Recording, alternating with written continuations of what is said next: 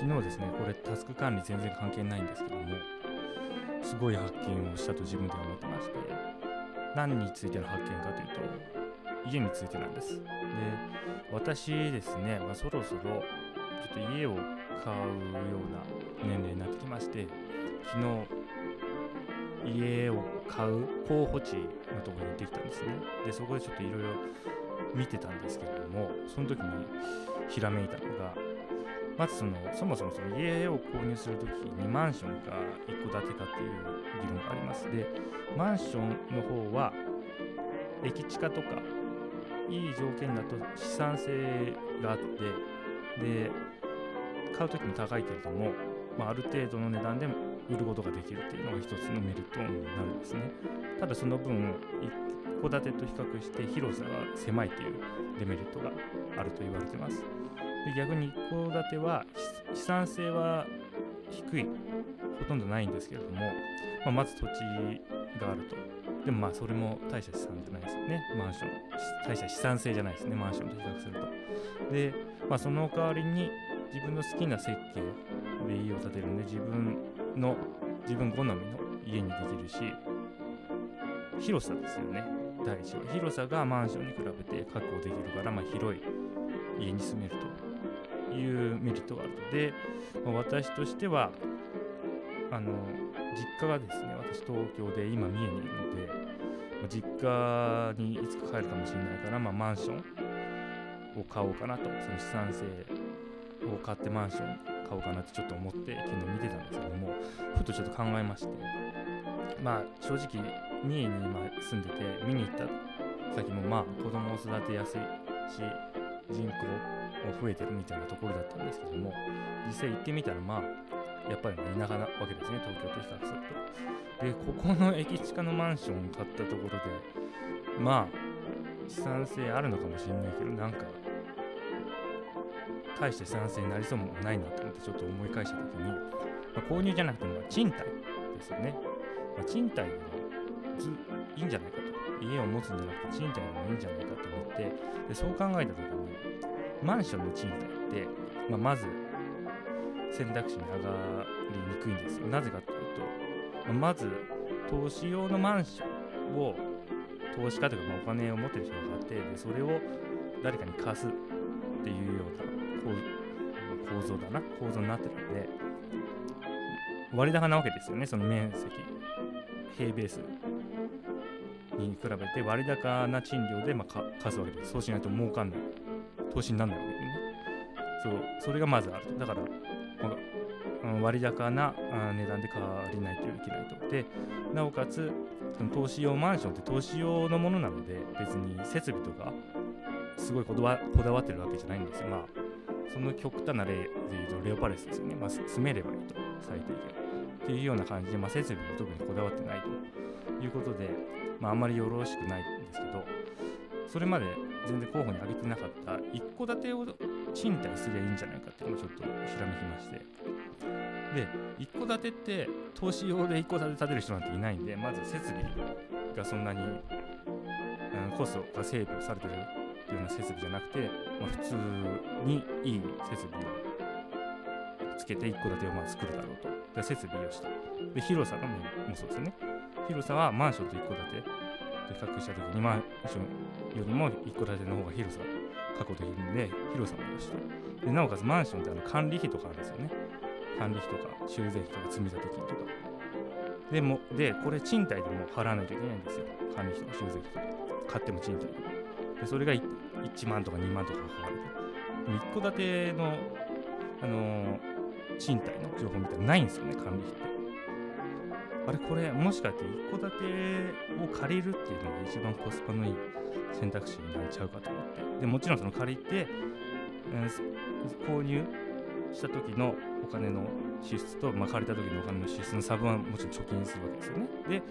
老後にその貯金で、まあ、どっか家を買おうとリタイアした後に家を買うっていうのが一番いいんじゃないかっていう話で全然タスク管理関係ない話で5分ぐらい喋ってるんですけども。ちょっとまあそういうこと思いついたんでその方向でいこうかなと思ってます。はい。じゃあちょっと 本題の方が短いかもしれないですけど本題のタスク管理に入ります。で昨日までは、まあ、まず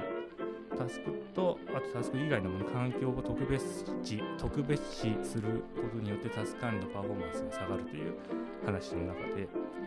昨日もその前も数字について話しました。で今日数字の最終回の予定なんですけれどもまずその数字例えば1と10があるとするじゃないですか。で1と10を見た時にほとんどの人が10を良しとすると思うんですよね。つまり多い方を良しとすると。で次に101ってなってるのと111ってなってるのを見た時にほとんどの人は111の方を良しとすると思うんですよ。その印象的に続いていると同じ数字だと。でこれって逃れられない思考だと思うんですよね。今現代人のつまりお少ないのと多いんだったら多い方がいいいいというふうに判断するし非連続と連続の数字だったら連続の数字の方がいいと判断するっていう。でこれが何ていうんですかね。私の解釈とこれが今覇権を世界の覇権を握ってると思うんです。でホモ・サピエンス全史すごい話題になって自分も読んでみようかなと思って全然読んでないんですけどその中で穀物が人類を家畜化したみたいな話があるらしいんですけど私は数字が今人類を家畜化してると思うんですよね。でもちろん穀物は生き物。で数字は概念というところがあるんですけども概念としての数字が我々の生活に浸透してでもちろんその数字を使って他者とコミュニケーションしたり、えーまあ、いろんなもの、まあロ、ロジックですよね。論理を組み立てることによって人類は繁栄したわけですが逆に数字によって今人類が支配されているような状況にあると。そういうふうに考えます。で私のスタンスというかまあ性格としてその反逆する反逆するスタイルなんでなんで2 回言ったかって話なんですけどでまああと批判ですよね。批判どっちかというと批判的な性格であるというところもあるのでなんか嫌だなと。この派遣に派遣を握られているのが嫌だということで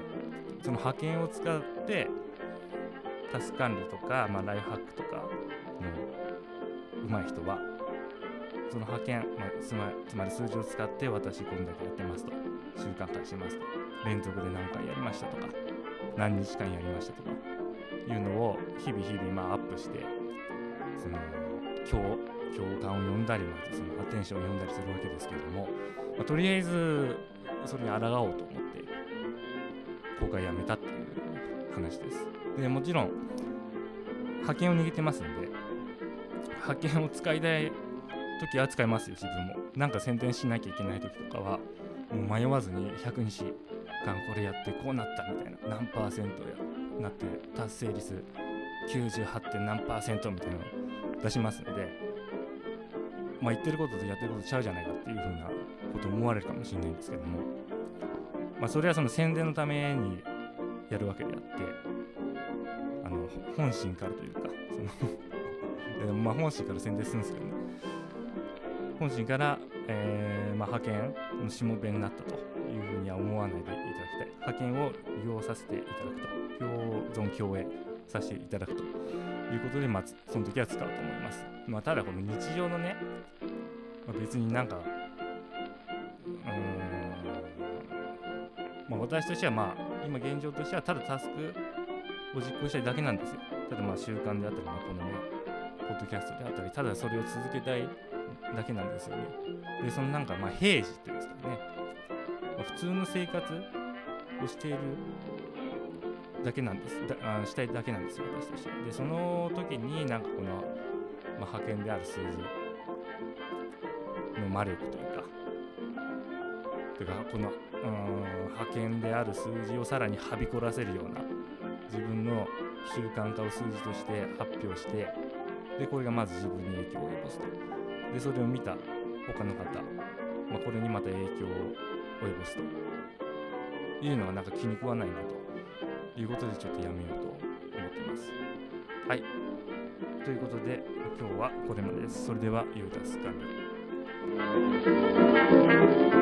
た。